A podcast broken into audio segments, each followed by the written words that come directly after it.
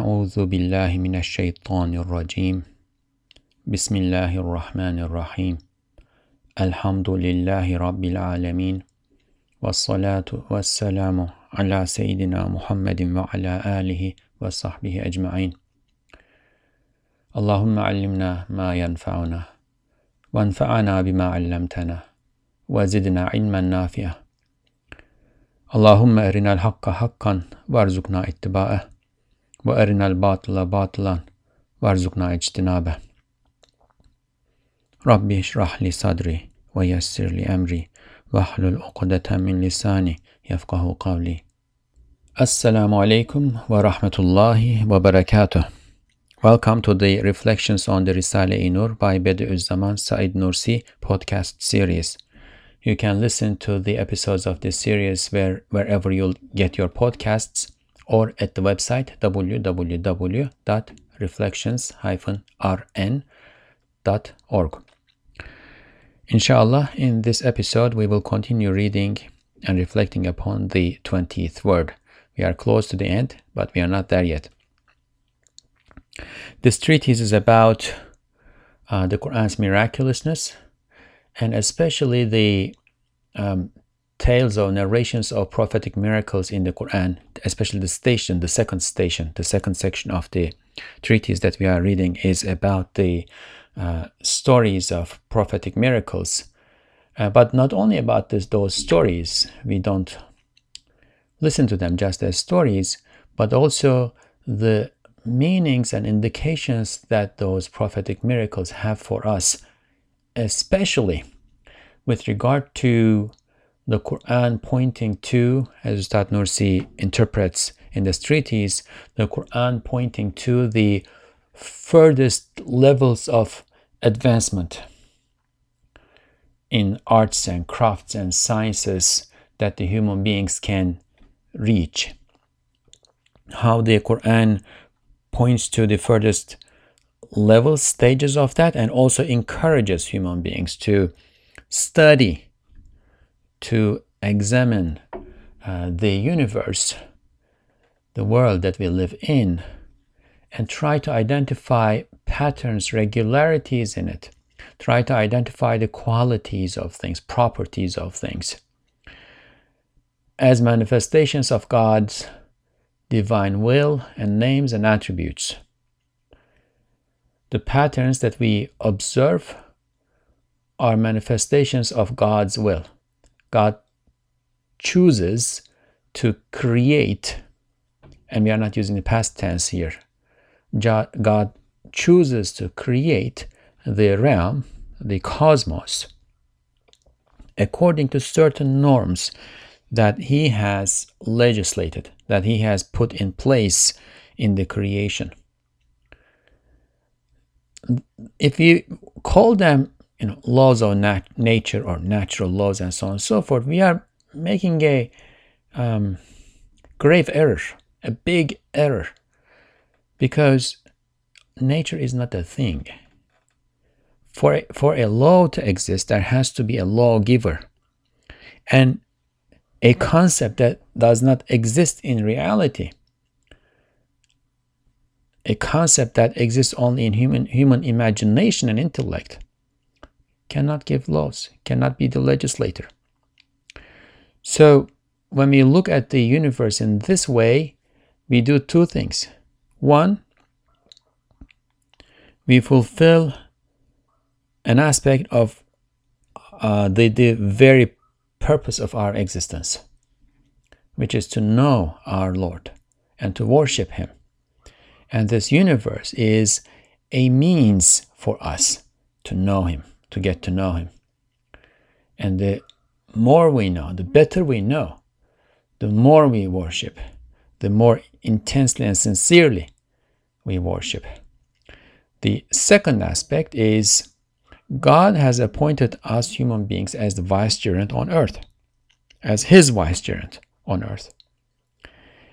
And He has given the earth's blessings to our service, for our survival and comfort. And He is pointing in the Quran according to Ustad Nursi's interpretation of these verses that we are reading, he is pointing in the Quran to the furthest levels, furthest limits of how comfortable we can get here. So if we do that with the intention of knowing our Lord and fulfilling our duty here on earth as His vicegerents, with the intention to be helpful, useful to other people and other creatures, then it's worship in both ways. But the important, really important part of this is we don't forget the first part of it, of this whole phenomenon that we are talking about. We don't forget the first part of it and then jump to the second part. That would be a grave error. That is the path to eternal damnation, right? Once we do the first part, then we move on to the second part, and then we are in really sound, firm territory. So Bismillah, we will continue reading this second station of the 20th word, and the part we are going to begin reading begins with a couple of verses or phrases from verses. So we'll start by reading those. Asta'idhu billah. عُلِّمْنَا مَنْطِقَ الطَّيْرِ وَالطَّيْرَ مَحْشُورًا cümleleriyle Hz. Davud ve Süleyman Aleyhisselam'a kuşlar envaının lisanlarını, hem istidatlarının dillerini, yani hangi işe yaradıklarını onlara Cenab-ı Hakk'ın ihsan ettiğini şu cümleler gösteriyorlar. With the sentences, we have been taught the speech of birds, and this is the first verse we read. It is from chapter 27, verse 16 of the Quran, and we can read the maybe fuller version of the verse, and that would be, it's about Sulaiman alayhi salam and Dawood alayhi salam. Solomon succeeded David. He said, "People, we have been taught the speech of birds, and we have been given a share of everything. This is clearly great favor." Or this is clearly a great favor. So Ustad Nursi takes from this verse the part "Ulimna mantiqat tayr." We have been taught the speech of birds, and this is Sulaiman alayhi salam. He knew how to speak, or he knew the tongues of birds. He did not listen to them just as songs, but when he listened to it, he understood the meanings too. And the second verse is, and the birds too in flocks all echoed his praiser. Now this is chapter 38, verse 19, and it's about Dawood alayhi salam. Reads as follows: "Remember our servant David, a man of strength who always turned to us. We made the mountains join him in glorifying us at sunset and sunrise, and the birds too in flocks all echoed his praise. We strengthened his kingdom, we gave him wisdom and a decisive way of speaking." So, and this is chapter 17 through 20 of verses 17 through 20 of chapter 38 in the Quran. So Dawood alayhi salam would glorify God, supplicate God, and his voice was beautiful and powerful, and God subjugated mountains to him. That we talked about this in the previous episode, that mountains would glorify God with him, and the birds too, right, echo, repeat his glorifications, his praise, that the praise that he was offering to God. So mashallah, it as-sababu kal-fa'il, the one who causes something to happen is like the one who does it, right? As-sababu kal-fa'il, the one who is the causer is like the active agent of an act. Dawood alayhi salam was causing the mountains and the birds to glorify God, and he was taking his share from that, his spiritual reward. from that. These sentences show that the sublime real has bestowed to Hazrat David, Dawood, and Solomon, Sulaiman alayhimussalam, the varieties of the birds' tongues and the tongues of their aptitudes, that is, what they are useful for. So Ustad Nursi interprets this as meaning that they did not only learn what the birds said when they sang, but also the tongues of their aptitudes, that is, what the birds could do, what could they be useful for. I mean, we know that for chicken, for instance, we know how to raise chicken, we know that its egg is useful as nutrition, we know that its meat is useful as nutrition, we know that if we have a farm, if we let the chicken loose on the farm field after harvest, it cleans the land and turns the soil over. So it has lots of uses. A beautiful, beautiful animal. And its feathers can be used, etc., etc. But for Sulaiman and Dawood alayhi salam, they were taught, God taught them the aptitudes, right? The chicken has the aptitude to dig soil, for instance, right? It has the aptitude to lay eggs. They were taught the aptitudes of all birds. SubhanAllah, they were all in their service, and along with other things that were in their service, right? So this is miraculous. This is a miraculous phenomenon that we are being told about in the Quran. Evet, madem hakikattir, madem ruh-i zemin bir sofra-i rahmandır, insanın şerefine kurulmuştur. Öyleyse o sofradan istifade eden sair hayvanat ve tuyurun çoğu insana musahhar ve hizmetkar olabilir. Nasıl ki en küçüklerinden bal arısı ve ipek böceğini istihdam edip ilham-ı ilahi ile azim bir istifade yolunu açarak ve güvercinleri bazı işlerde istihdam ederek ve papağan mesullü kuşları konuşturarak medeniyeti beşeriyenin mehasinine güzel şeyleri ilave etmiştir.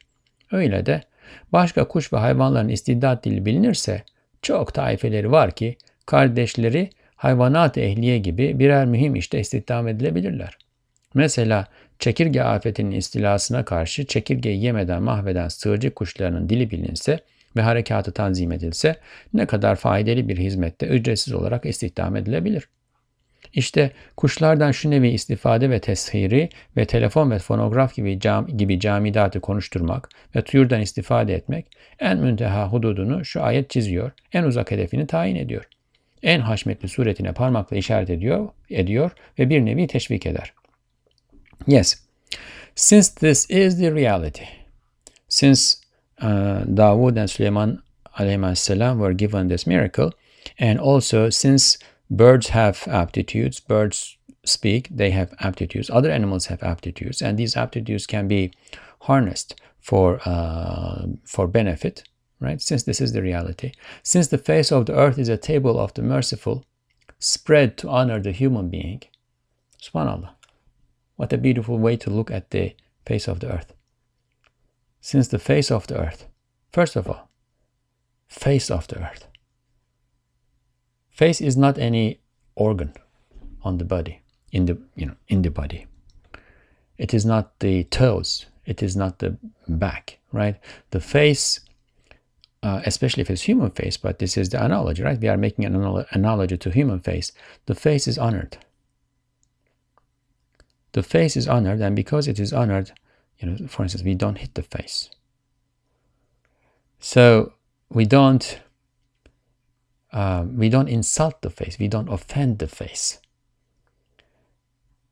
If we were to see the earth, right, what we are walking on and digging for cultivation, if we were to see it as face, right, face of the earth, we would feel the need to honor it.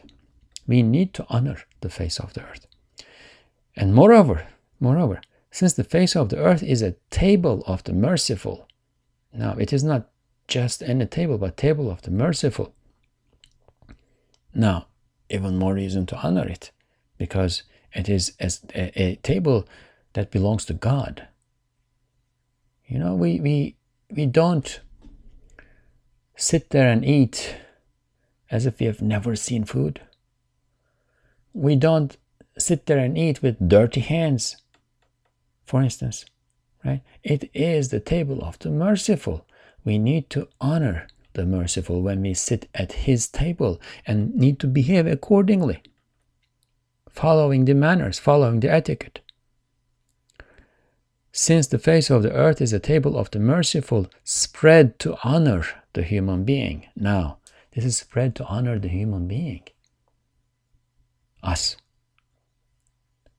So that's a tremendous blessing, and we need to respond to the blessing as it is due, right? With gratitude, with thankfulness, appreciation, and using it, benefiting from it once again as it is due.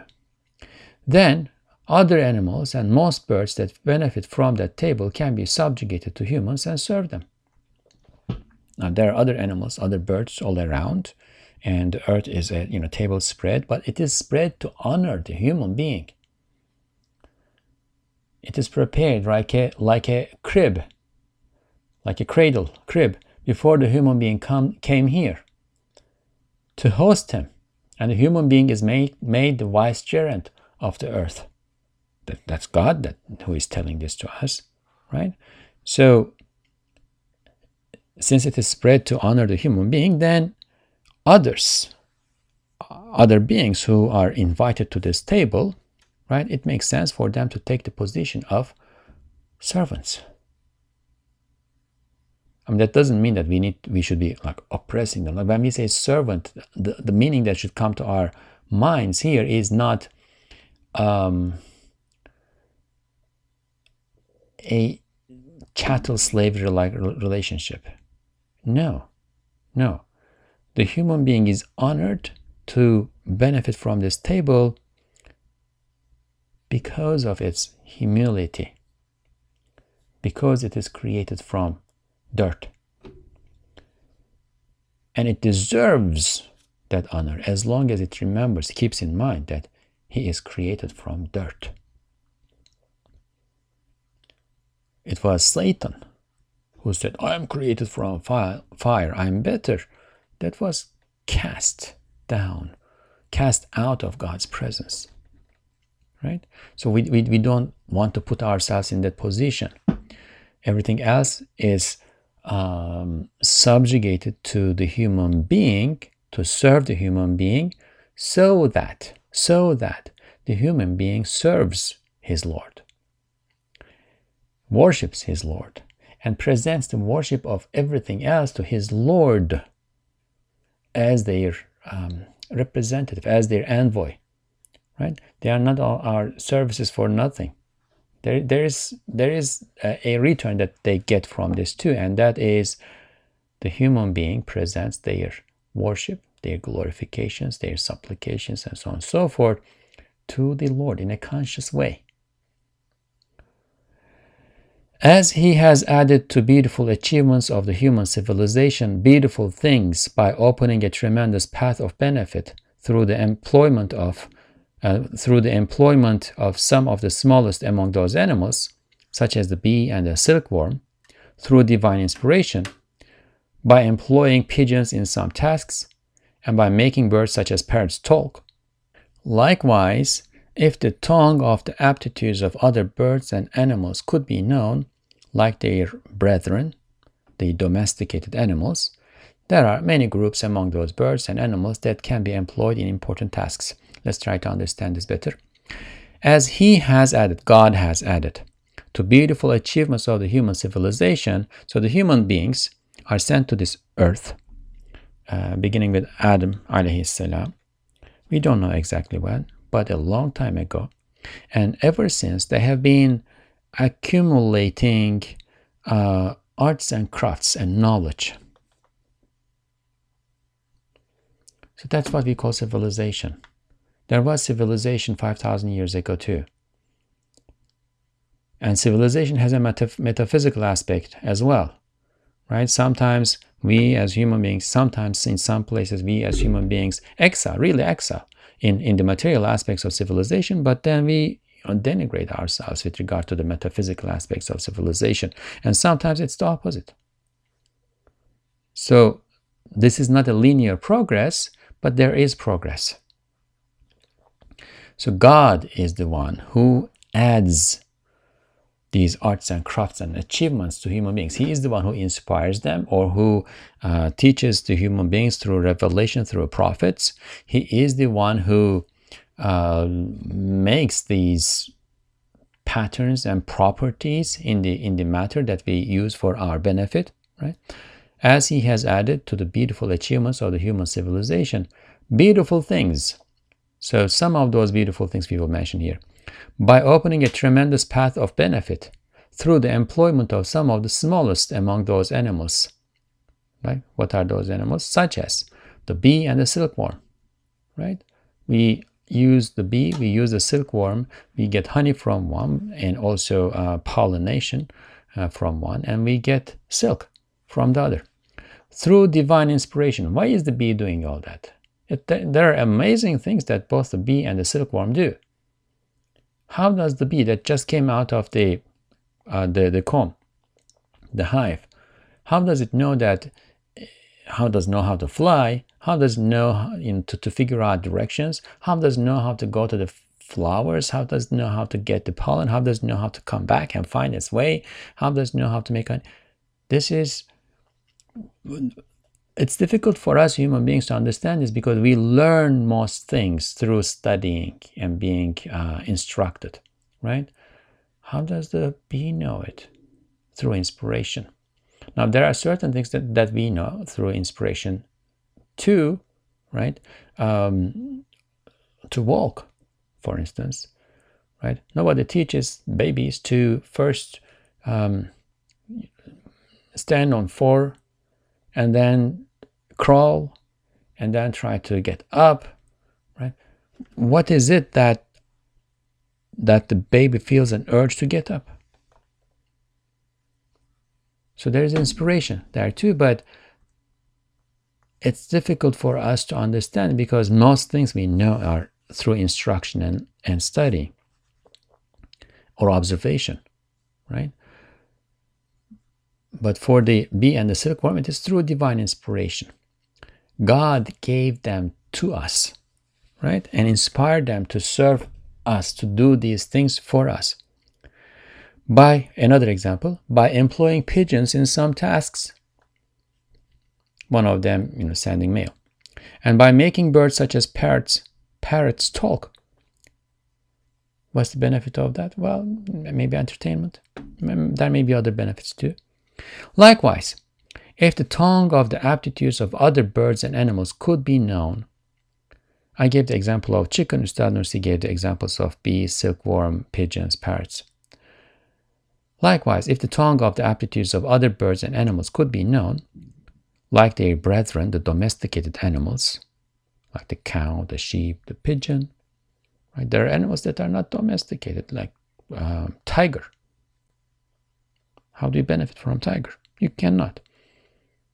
You cannot benefit from tiger, maybe at a circus, but, is that abuse or benefit? That's debatable. If the tongue of the aptitudes of other birds and animals could be known, like their brethren, the domesticated animals, there are many groups among those birds and animals that can be employed in important tasks. We know some of them, we don't know some others. For example, if the tongue of starlings, which destroy locusts without eating them. I mean, eat some of them, but just destroys. Is known, if the tongue of the starlings is known, and their movements are regulated, they can be employed in such a useful service free of charge. Starlings are birds. They are inspired to attack locusts. And locusts sometimes cause great destruction in food sources. So the starlings, if we knew how to organize their movements, if we knew their languages, and if we could talk to them, if we could command them, they can be employed in such useful service free of charge, right? So this verse draws the furthest line with regard to benefiting from birds and subjugating them. Making inanimate things talk, as in the case of telephone and phonograph, and benefiting from the birds. The verse designates the furthest target in this regard. So we need to think about what is that furthest target that we can learn from this. Sulaiman alayhi salam was taught the language of birds, and birds were echoing the glorifications of Dawood alayhi salam in flocks. The verse points with a finger to the most sublime form of this benefit and, in a sense, encourages it. This is important. We are not only learning about this, we are also being encouraged. İşte Cenab-ı Hak şu ayetlerin lisan-ı remziyle manen diyor ki: Ey insanlar! Bana tam abd olan bir hemcinsinize, onun nübüvvetinin ismetine ve saltanatının tam adaletine medar olmak için mülkümdeki muazzam mahlukatı ona musahhar edip konuşturuyorum ve cünudumdan ve hayvanatımdan çoğunu ona hizmetkar veriyorum. Öyleyse her birinize de madem gök ve yer ve dağlar hamlinden çekindiği bir emaneti kübrayı tevdi etmişim, halife-i zemin olmak istidadını vermişim. Şu mahlukatın dizginleri kimin elindeyse ona rağm olmanız lazımdır. Ta onun mülkündeki mahluklar da size rağm olabilsin ve onların dizginleri elinde olan zatın namına elde edebilseniz ve istidatlarınıza layık makama çıksanız.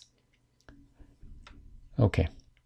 So, in the tongue of the hint in these verses, i.e., Ustad Nursi is saying, this is not what the verse says clearly and evidently. If it was clear and evident,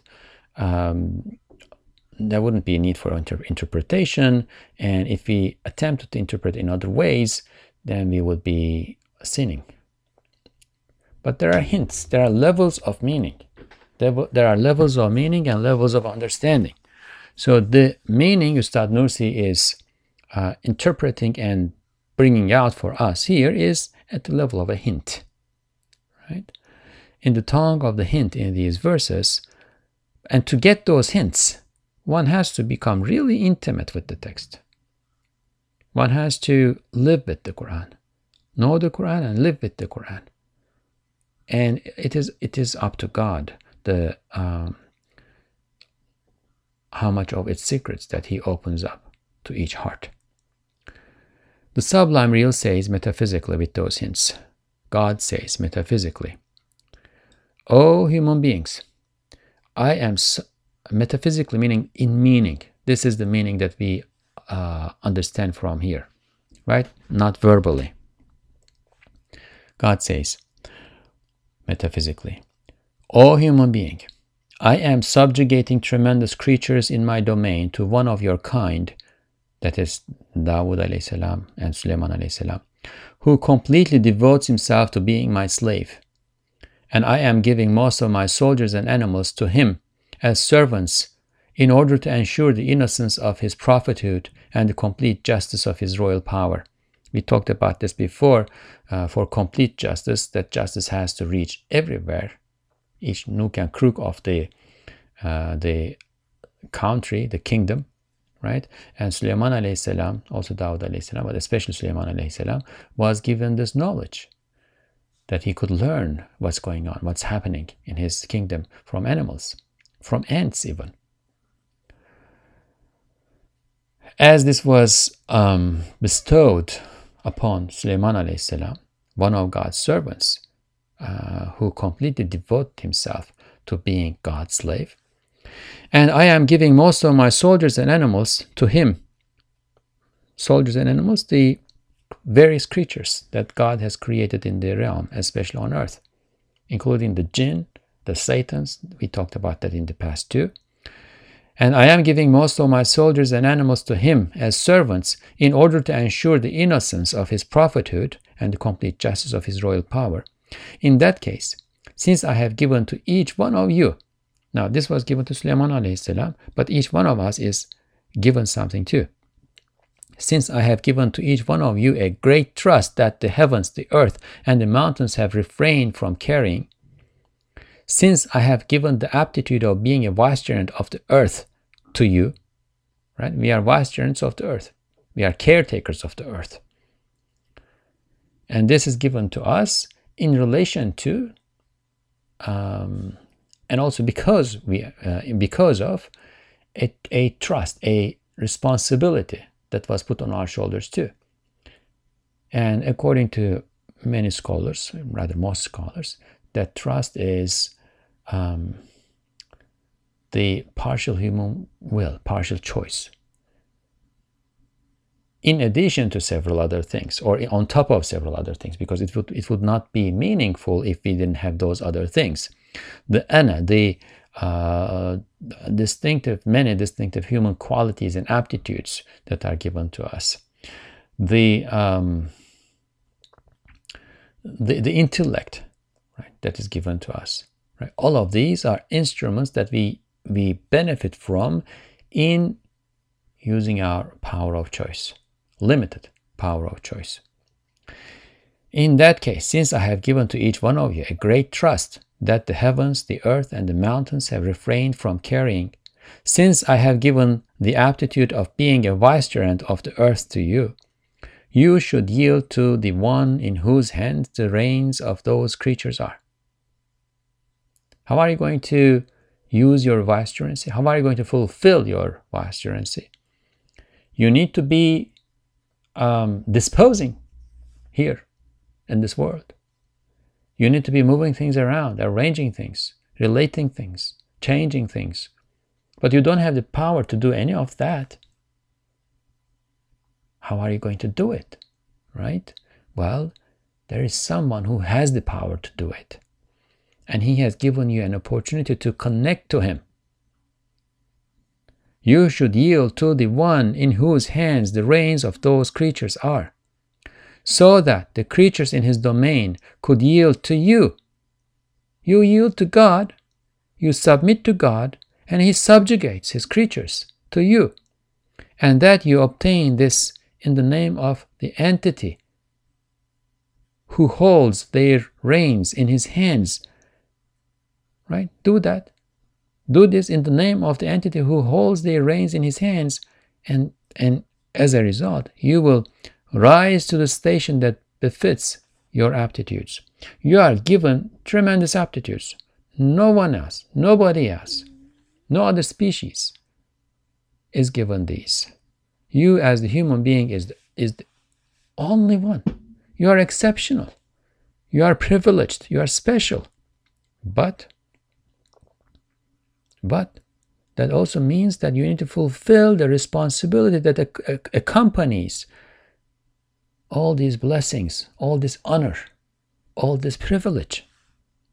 Privileges come with responsibilities, and if you don't fulfill the responsibility, you don't deserve the privilege any longer. It will be taken from you, which unfortunately will happen for every denier, every believer in the hereafter. They will end up in hell, and may we not be among them. May we be among those who fulfill the trust.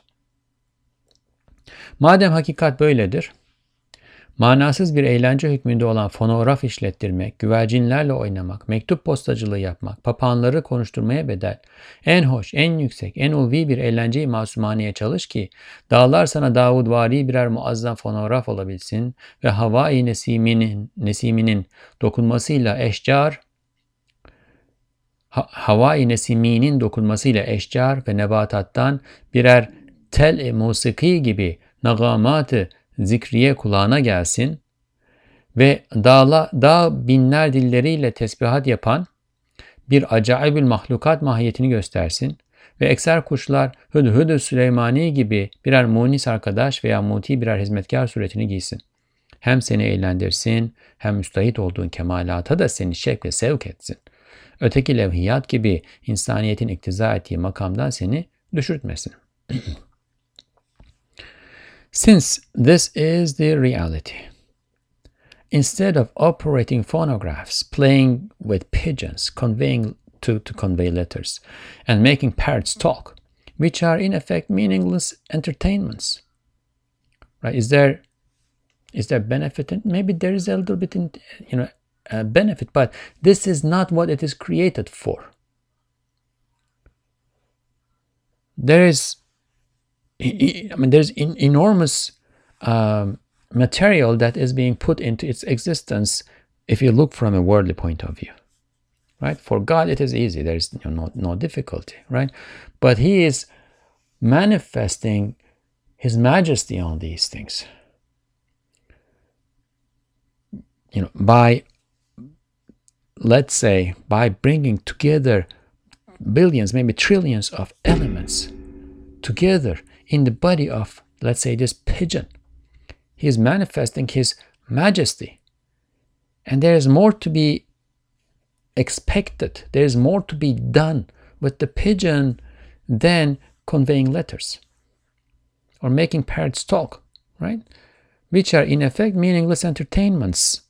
If you do all of those without contextualizing what's happening in the context of God's creation, and therefore relating them to their creator, and therefore learning about God and cultivating your sense of presence before Him, and then moving on to worship Him. If you don't do this latter part of the observation and your engagement with these animals and other creatures too, then it becomes, you know, in effect meaningless entertainments, right? Since this is the reality, instead of operating phonographs, playing with pigeons, conveying letters, and making parrots talk, which are in effect meaningless entertainments, work for such an agreeable, high, lofty, and innocent entertainment that mountains can each become a David-like tremendous phonograph for you. Melodies of remembrance, dhikr, reach your ear from trees and plants with the touch of breezy air, each like a musical string, and most birds take on the form, so that most birds take on the form of a congenial friend and obedient servant like Solomon's, who poo for you, that they entertain you and with enthusiasm, this is important, drive you to the perfections for which ye have an aptitude. Those aptitudes, those preparedness, that preparedness, it is given to you to be activated. You're prepared to do something, but if you don't do it, there's no benefit, right? So engage these animals, engage this realm in such a way that it drives you to the perfections for which you have an aptitude, that they do not make you fall from the station as called for by humanity in the way that other amusements do. You have a station that is called for by humanity, by your humanity.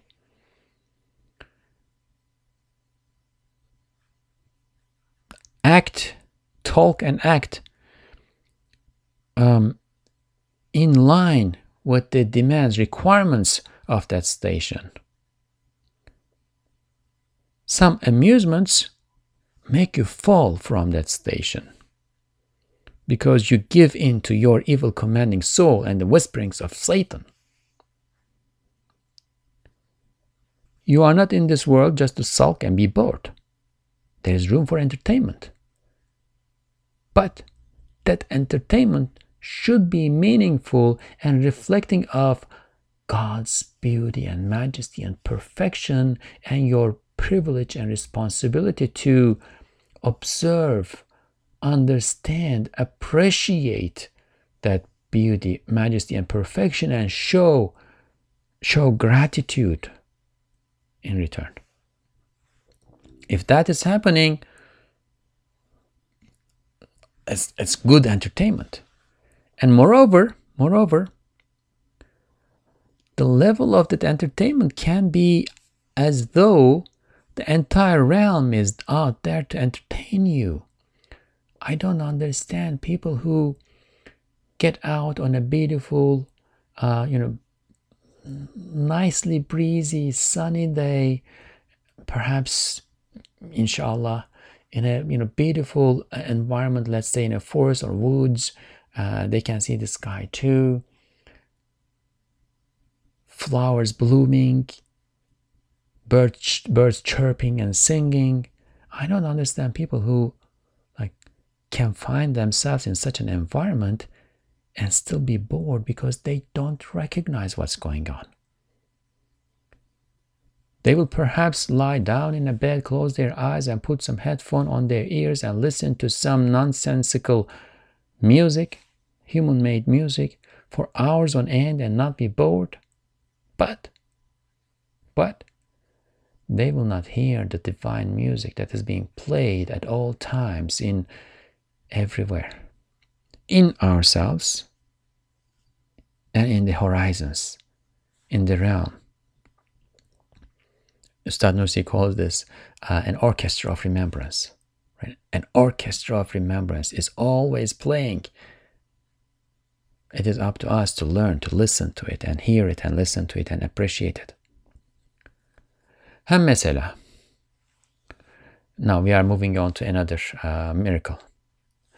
Hem mesela Hz. İbrahim Aleyhisselam'ın bir mucizesi hakkında olan Estaizu billah Kulna ya naru kuni berden ve selama ala İbrahim Berden ve selamen ala İbrahim ayetinde 3 işareti latife var. Also, for instance, there are 3 subtle signs in this verse about a miracle of Hz. Abraham, İbrahim Aleyhisselam. And the verse in translation, a possible translation, reads as, but we said, fire be cool and safe for Ibrahim alayhi salam. This is chapter 21st, verse 69 of the Quran. And the story is, most people should already know this, but Ibrahim alayhi salam challenges the idolaters about their idols, and they decide to punish him by throwing him into fire. They build a huge bonfire and throw him into it, but God commands fire to be cool and safe for him, and it becomes cool and safe. He stays there for a long time, and in the end, when fire extinguishes, he comes out and he says, well, it was so comfortable, mashallah, it was so beautiful. So this is the incident.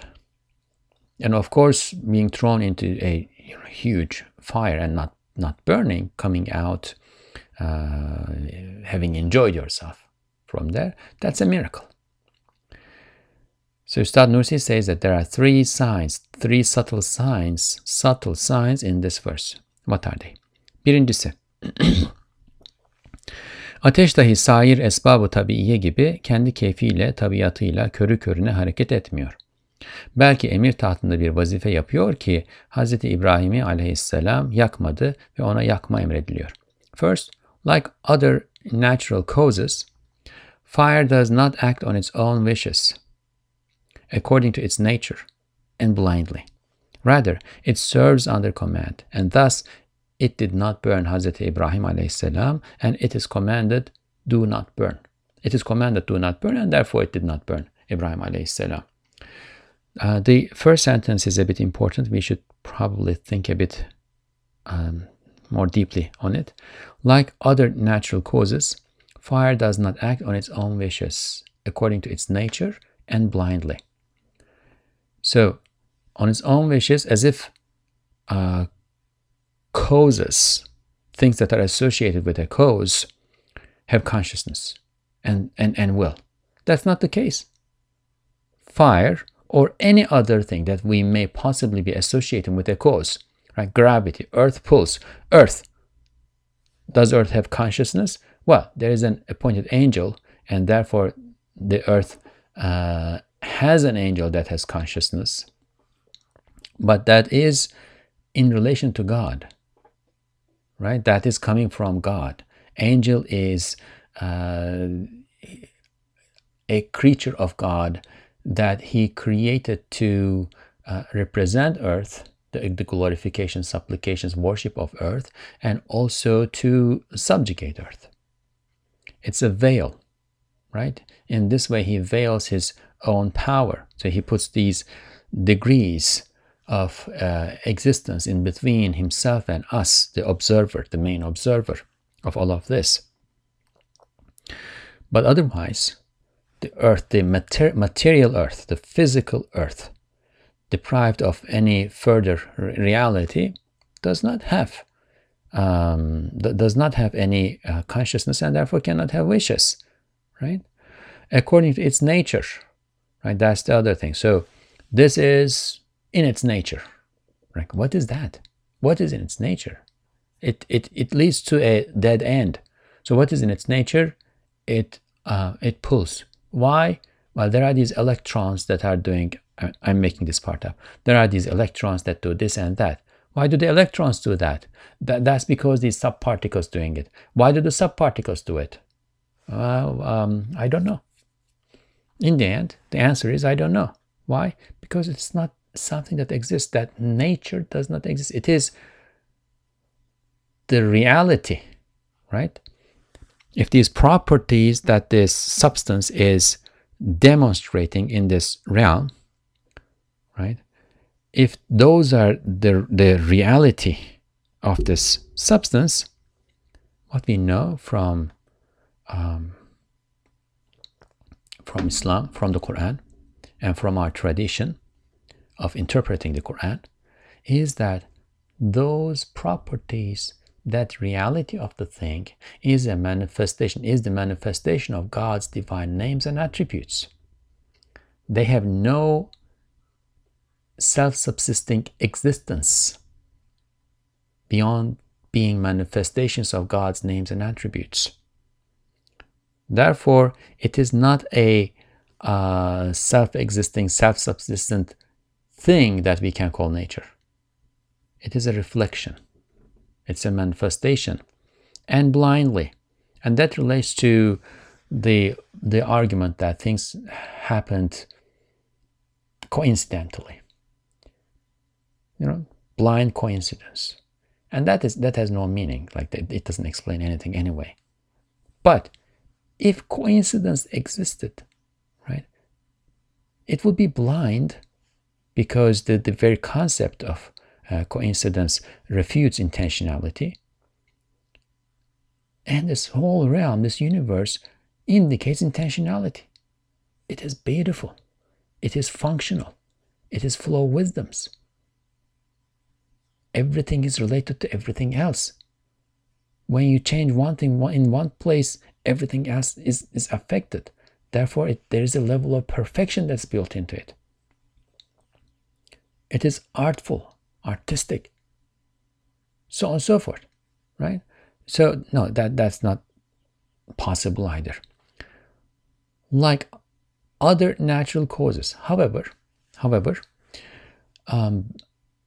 we have, as you know, human beings, because we have to say something, we have called them natural causes, right? Causes that exist in nature. If we use the word nature as this ambiance, as this environment, as this ecology that we live in, there are patterns in that, and if you use the word cause to refer to that, then that's fine.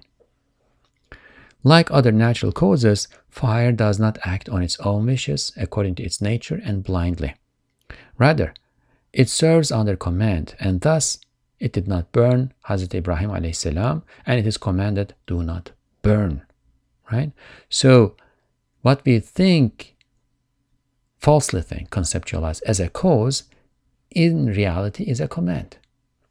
So if you can see the command beyond the cause, in other words, if you can see the causer of the cause, then we reach our Lord. İkincisi, the second sign.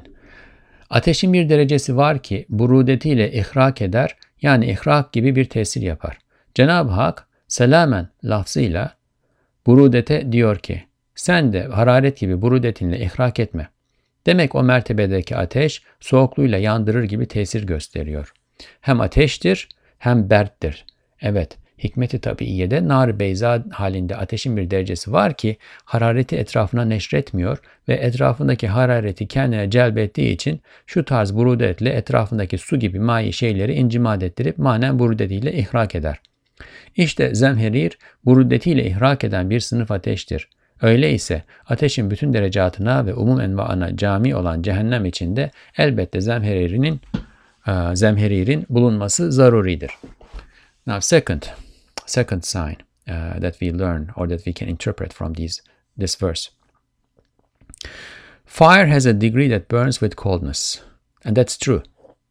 Like, we associate fire with heat and heat burns, but there's a kind of fire that generates enormous coldness, enormous cold, that it is the cold that burns. Fire has a degree that burns with coldness, that is, makes an impact similar to burning. So we are calling that burning, but that's desiccation, for instance. In the utterance of safe, in God saying safe or selaman, the sublime real tells the cold, like heat, you too do not burn. So let's go back to the verse. God says, fire, be cool and safe.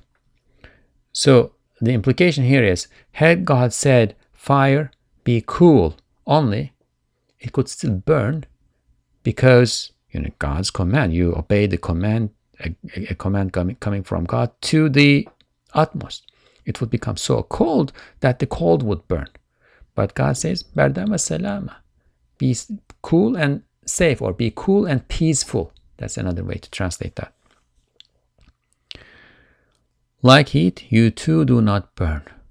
Right? So coolness, cold, you too do not burn. Here there's a side note. Let's quickly read that. Haşiye, bir tefsir diyor, selamen demeseydi burudetiyle ihrak edecekti.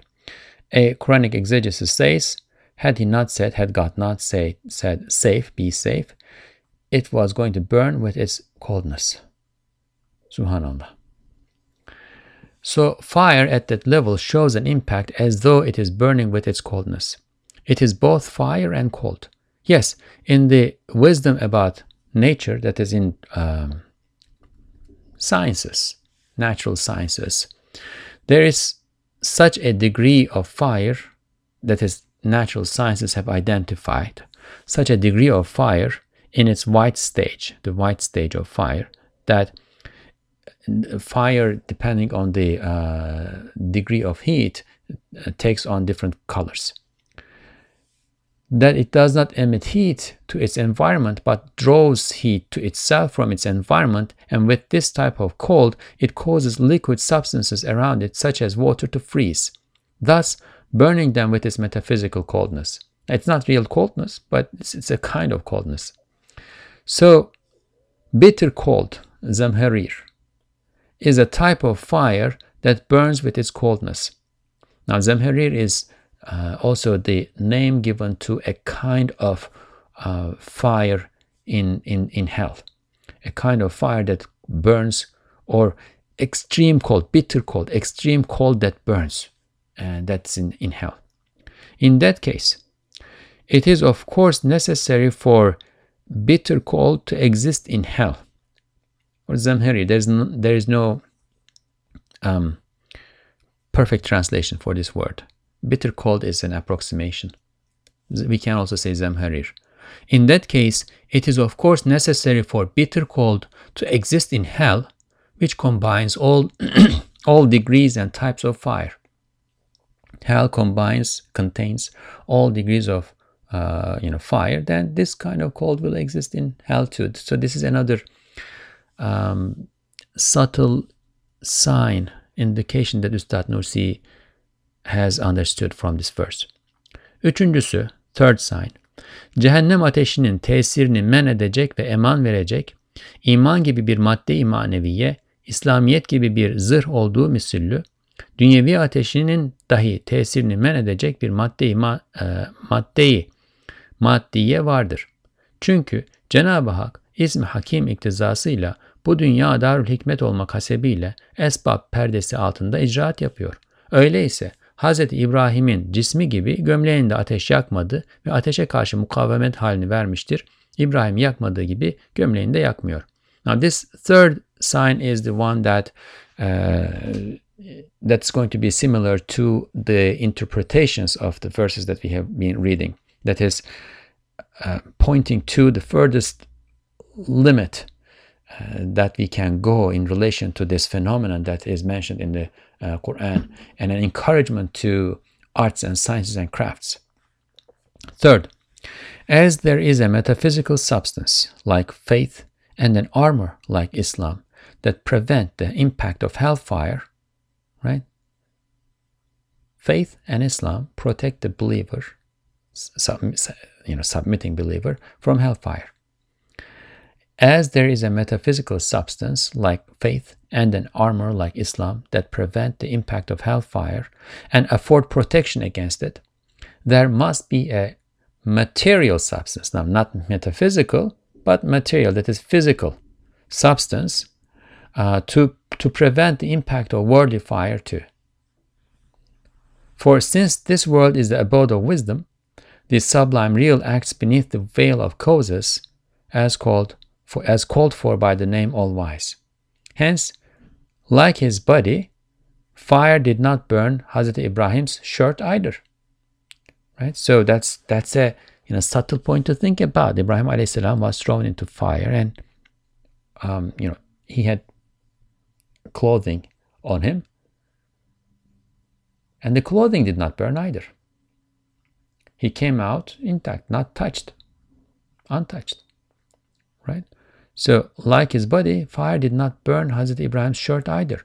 Then there's a way for a shirt to exist, to protect one from fire, to not be burned, to be fire resistant. And he must have given it a state of fire resistance to that shirt. So he did not protect Ibrahim a.s.'s body only, but also the shirt. As it does not burn Ibrahim a.s., it does not burn his shirt either. As the fire, here it refers to the fire, as the fire does not burn Ibrahim a.s., it does not burn his shirt either. İşte bu işaretin remziyle manen şu ayet diyor ki, ey millet İbrahim, İbrahimvari olunuz. Ta maddi ve manevi gömlekleriniz en büyük düşmanınız olan ateşe hem burada hem orada bir zırh olsun. Ruhunuza imanı giydirip cehennem ateşine karşı zırhınız olduğu gibi Cenab-ı Hakk'ın zeminde sizin için sakladığı ve ihzar ettiği bazı maddeler var. Onlar sizi ateşin şerrinden muhafaza eder. Arayınız, çıkarınız, giyiniz. So, with the hint and the signification and the sign, this verse says metaphysically, O nation of Abraham, O the people of Abraham, O the followers of Ibrahim alayhi salam. That's us. We are Millat Ibrahim, right? We are the nation of Ibrahim. Be Abraham-like, be Ibrahim-like, so that your material and metaphysical shirts become an armor against fire, which is your greatest enemy, both here and there. Here against material fire, there in the hereafter against hellfire. As the sublime real clothes your spirit with faith and it becomes your armor against hellfire, there are some materials in earth that he has hidden and prepared for you that can protect you from the evil of fire.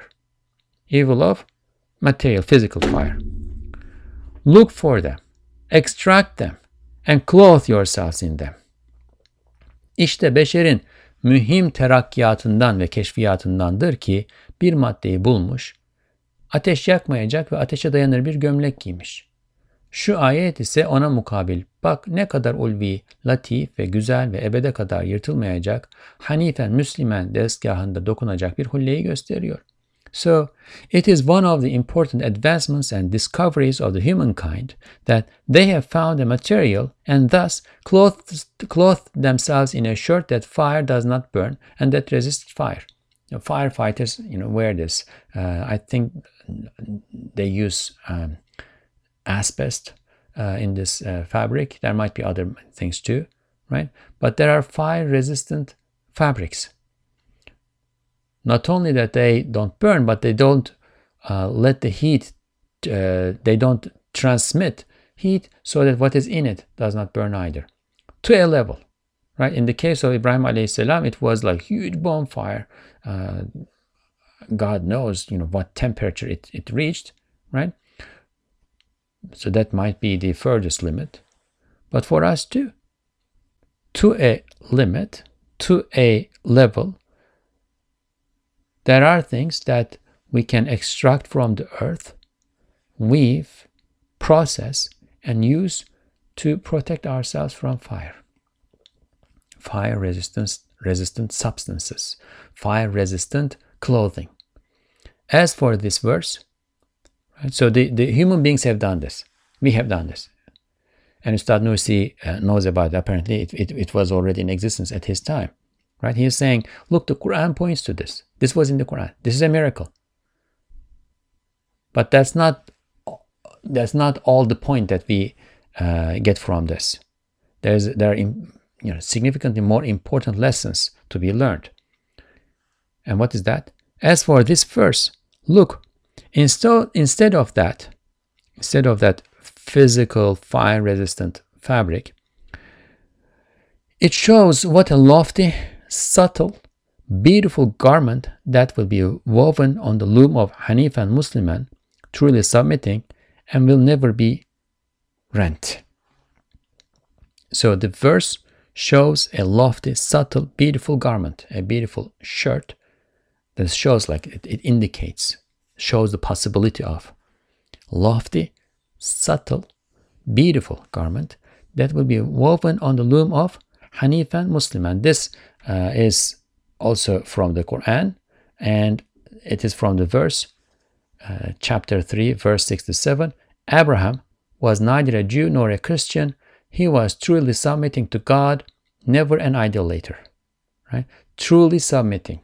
Hanifan, Musliman.